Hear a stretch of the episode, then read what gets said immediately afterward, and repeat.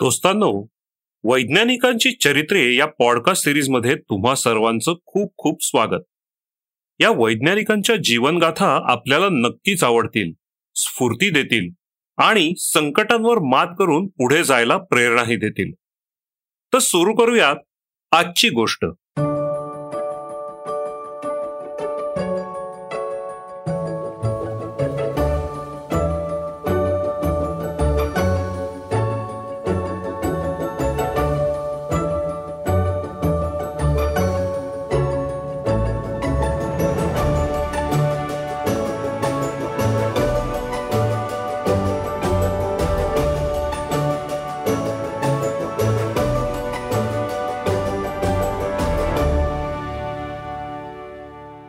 आपल्या बुद्धिमत्तेच्या जोरावर शालेय शिक्षण पटापट संपवून तो मुलगा केवळ अकराव्या वर्षीच मॅट्रिकची परीक्षा उत्तम गुणांनी उत्तीर्ण झाला.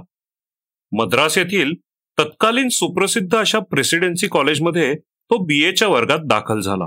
वयाने लहान तसेच लहानखोर दिसणारी कृष अशी अंगकाठी त्यामुळे तो बीएच्या वर्गात असेल यावर कोणाचा चटकन विश्वास बसत नसे. प्रेसिडेन्सी कॉलेजात त्यावेळी एलियट नावाचे एक प्राध्यापक इंग्लिश हा विषय शिकवत असत. नव्यानेच ते या कॉलेजात रुजू झाले होते. वर्षाच्या पहिल्याच तासासाठी ते बीएच्या वर्गात शिकवण्यासाठी गेले. समोरच्याच बाकावर त्यांना हा लहानगा मुलगा बसलेला दिसला. त्याला पाहून प्राध्यापक इलियट यांची अशी समजूत झाली की तो चुकून या वर्गात येऊन बसलाय. त्यांनी या लहानखोर विद्यार्थ्याला उभे करून तू या वर्गात चुकून बसलायस का? असे विचारले. नाही सर. तो चुणचुणीत विद्यार्थी तत्परतेने म्हणाला मी याच वर्गातील विद्यार्थी आहे. चुकून येथे बसलेलो नाही. हे उत्तर ऐकूनही प्राध्यापक इलियट यांची खात्री होईना. तेव्हा त्यांनी या मुलास अनेक प्रश्न विचारून तो याच वर्गातील आपलाच विद्यार्थी असल्याची खात्री करून घेतली. त्यानंतर मात्र हा विद्यार्थी इलियट साहेबांचा लाडका विद्यार्थी झाला.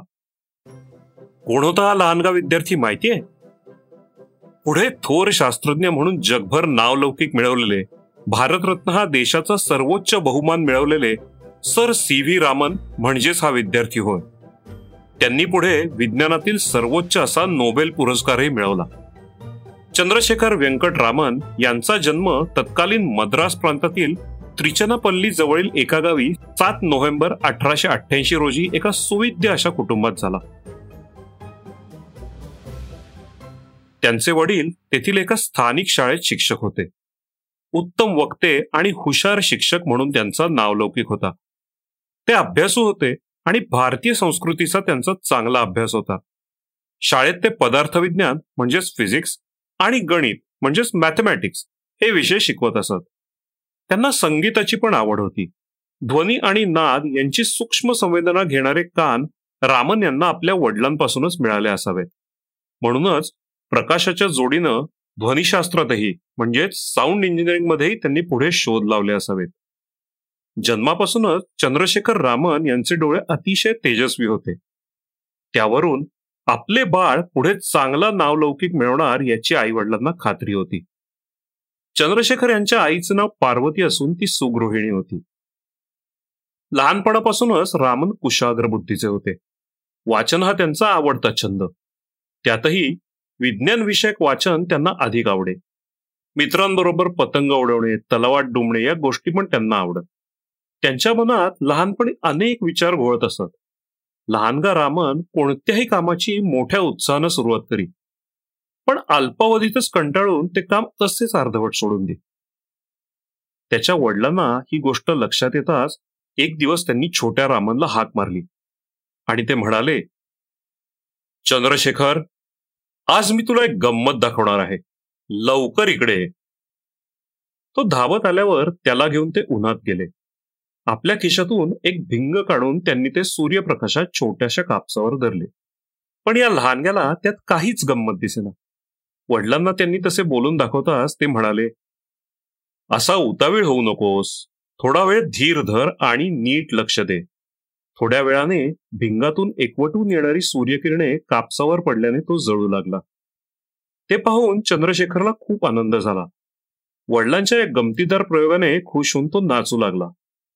तेव्हा त्याला त्याचे वडील म्हणाले पोरा हा सारा चमत्कार सूर्यकिरण भिंगाद्वारे एकाच ठिकाणी केंद्रित केल्याचा परिणाम. तू सुद्धा आयुष्यात एखाद्या कार्यात असेच लक्ष केंद्रित करून त्याचा सतत पाठपुरावा केल्यास तुला हमखास यश मिळेल.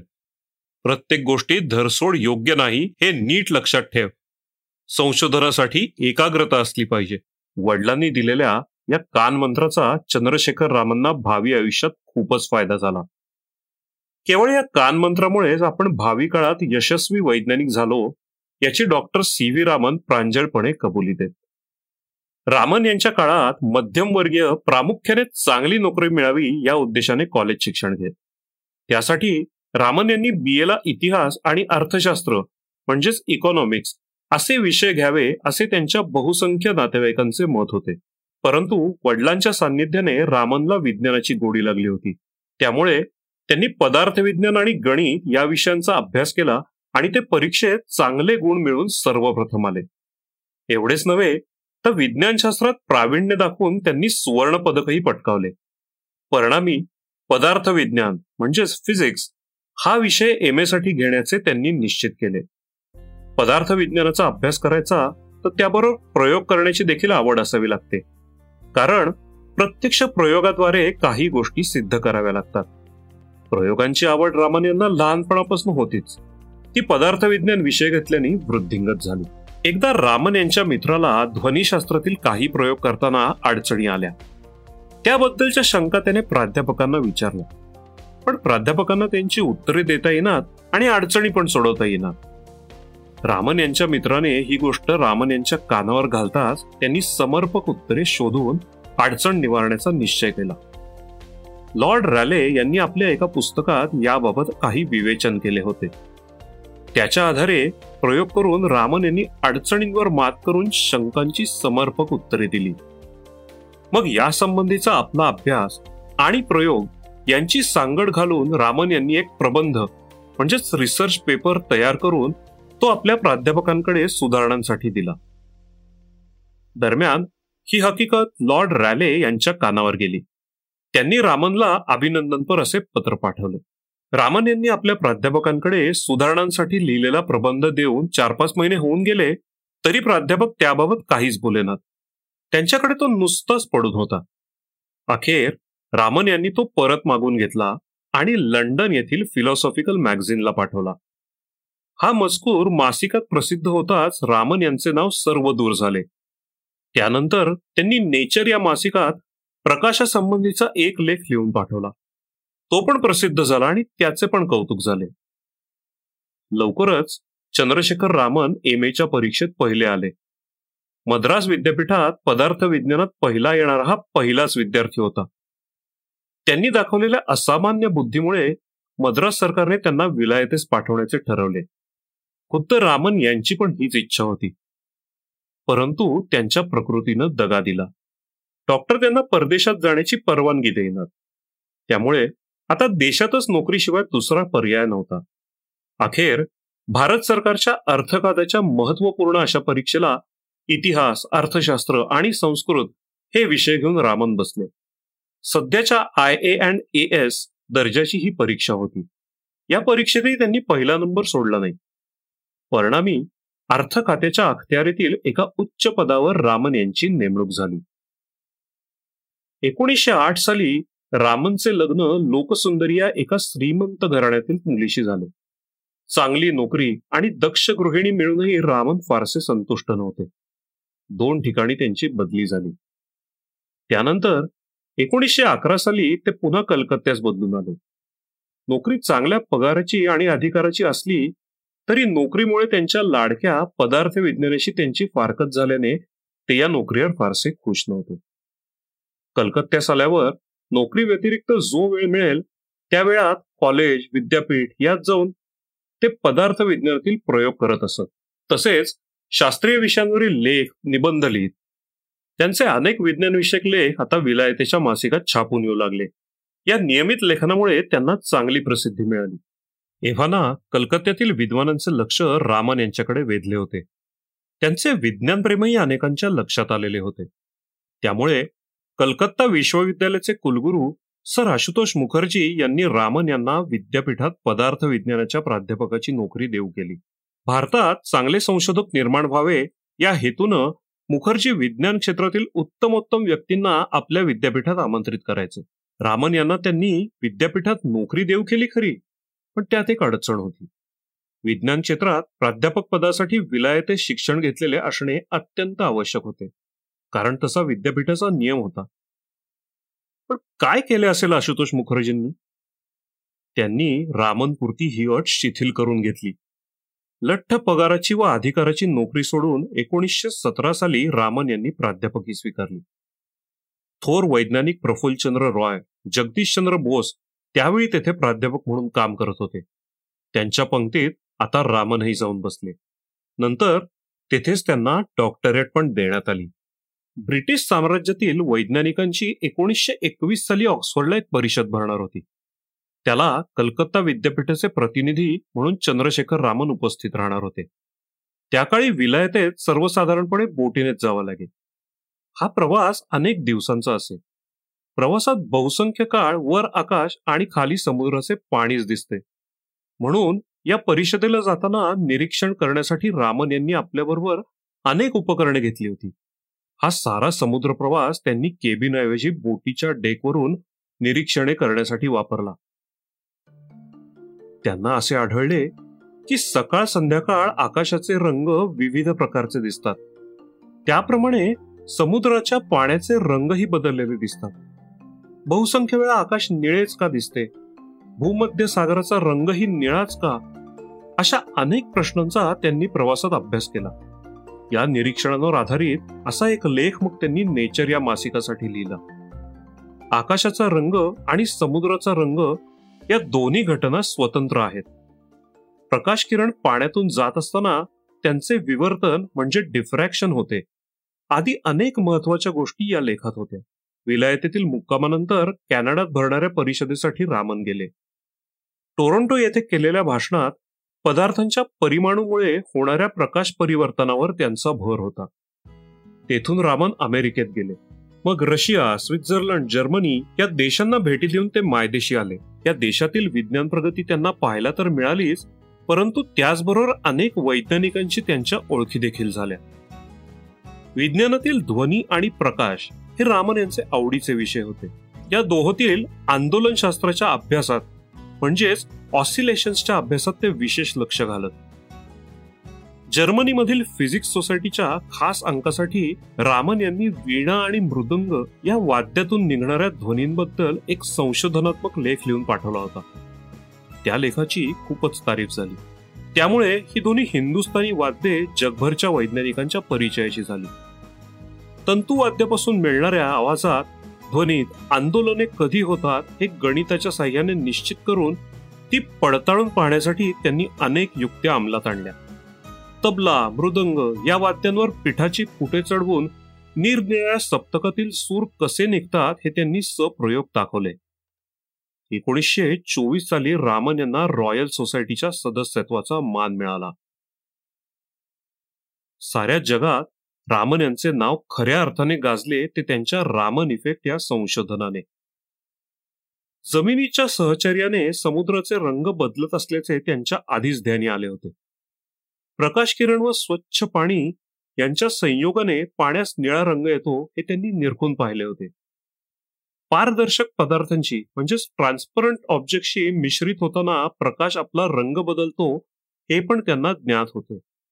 पण तेवढ्यावरच समाधान न मानता त्यांनी वर्णपट दर्शकाच्या म्हणजेच म्हणजे स्पेक्ट्रम इंडिकेटरच्या साह्याने विवर्तित प्रकाश लहरींचा अभ्यास सुरू केला.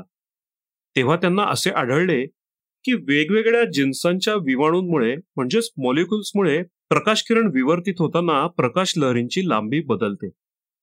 प्रकाश लहरींची मूळची लांबी व बदललेली लांबी मोजणेही शक्य होते. जर विवाणूंच्यामुळे हे विवर्तन होते तर वस्तूंमधील विवाणू रचनेचा म्हणजेच मॉलिक्युलर स्ट्रक्चरचा त्यावर परिणाम होतच असणार. म्हणजे विवर्तित लहरींच्या लांबीवरून पदार्थातील विवाणू रचना समजणे शक्य आहे. प्रकाश लहरींची लांबी विवाणूंमुळे जे विवर्तन घडते त्यानंतर बदलते. हाच शोध रामन इफेक्ट म्हणून रामन यांनी एकोणीसशे अठ्ठावीस साली प्रसिद्ध केला. या शोधामुळे पदार्थ विज्ञानात एक नवा विषयच निर्माण झाला व स्पेक्ट्रमच्या अभ्यासाचे एक नवे दालन उघडले गेले. रामन इफेक्टमुळे वस्तूंच्या किंवा रसायनांच्या अंतर्गत रचनेवर प्रकाश पडला आणि त्यांची रचना अधिक स्पष्टपणे समजून आली. हा शोध जगभर प्रसिद्ध झाला आणि अनेक विद्यापीठांकडून चंद्रशेखर रामन यांचा सन्मान करण्यात आला. हिंदुस्थान सरकारने रामन यांना सर ही पदवी दिली. एकोणीसशे एकोणतीस सालच्या सायन्स काँग्रेसचे अध्यक्षपद त्यांना देण्यात आले. पुढे या संशोधनाबद्दल एकोणीसशे तीस साली त्यांना जागतिक कीर्तीचा नोबेल पुरस्कार देण्यात आला. अनेक विद्यापीठांनी रामनना डॉक्टरेट दिल्या स्टॉकहोम येथे पारितोषिक वितरण समारंभ झाला. त्यानिमित्ताने केलेल्या भाषणात रामन यांनी रामन इफेक्टचे प्रात्यक्षिक उपस्थितांना दाखवले. प्रयोगासाठी तेव्हा घेतलेल्या अनेक द्रवपदार्थात अल्कोहोल म्हणजेच दारूचा पण समावेश होता. नोबेल पारितोषिक वितरणाच्या समारंभानंतर रात्री झालेल्या मेजवानीच्या वेळी तेथील प्रथेनुसार रामन यांना मद्य घेण्याचा आग्रह करण्यात येऊन मद्याचा पेला त्यांच्यासमोर करण्यात आला. तेव्हा तो नाकारत त्यांनी मद्य पेला परत नेण्यास सांगताच तेथे उपस्थित असलेला एक थोर वैज्ञानिक विनोदानं त्यांना म्हणाला सकाळी आपण मद्यावर होणारा रामन परिणाम दाखवलात. पण मद्याचा आपणावर होणारा परिणाम मात्र आता आम्हाला पाहू देत नाही. This is not done mister Raman यानंतर रामन हिऱ्यांच्या संशोधनाकडे वळले. हिऱ्यामधून जाणाऱ्या प्रकाशाचे विश्लेषण त्यांना तपासून पाहायचे होते. त्यामुळे नोबेल पारितोषिकापोटी मिळालेल्या रकमेपैकी बरीच रक्कम त्यांनी यासाठी खर्च केली. काही हिरे त्यांनी विकत घेतले तर पन्नास संस्थांच्या राजांनी देखील आपल्या जवळील काही हिरे त्यांना संशोधनासाठी दिले.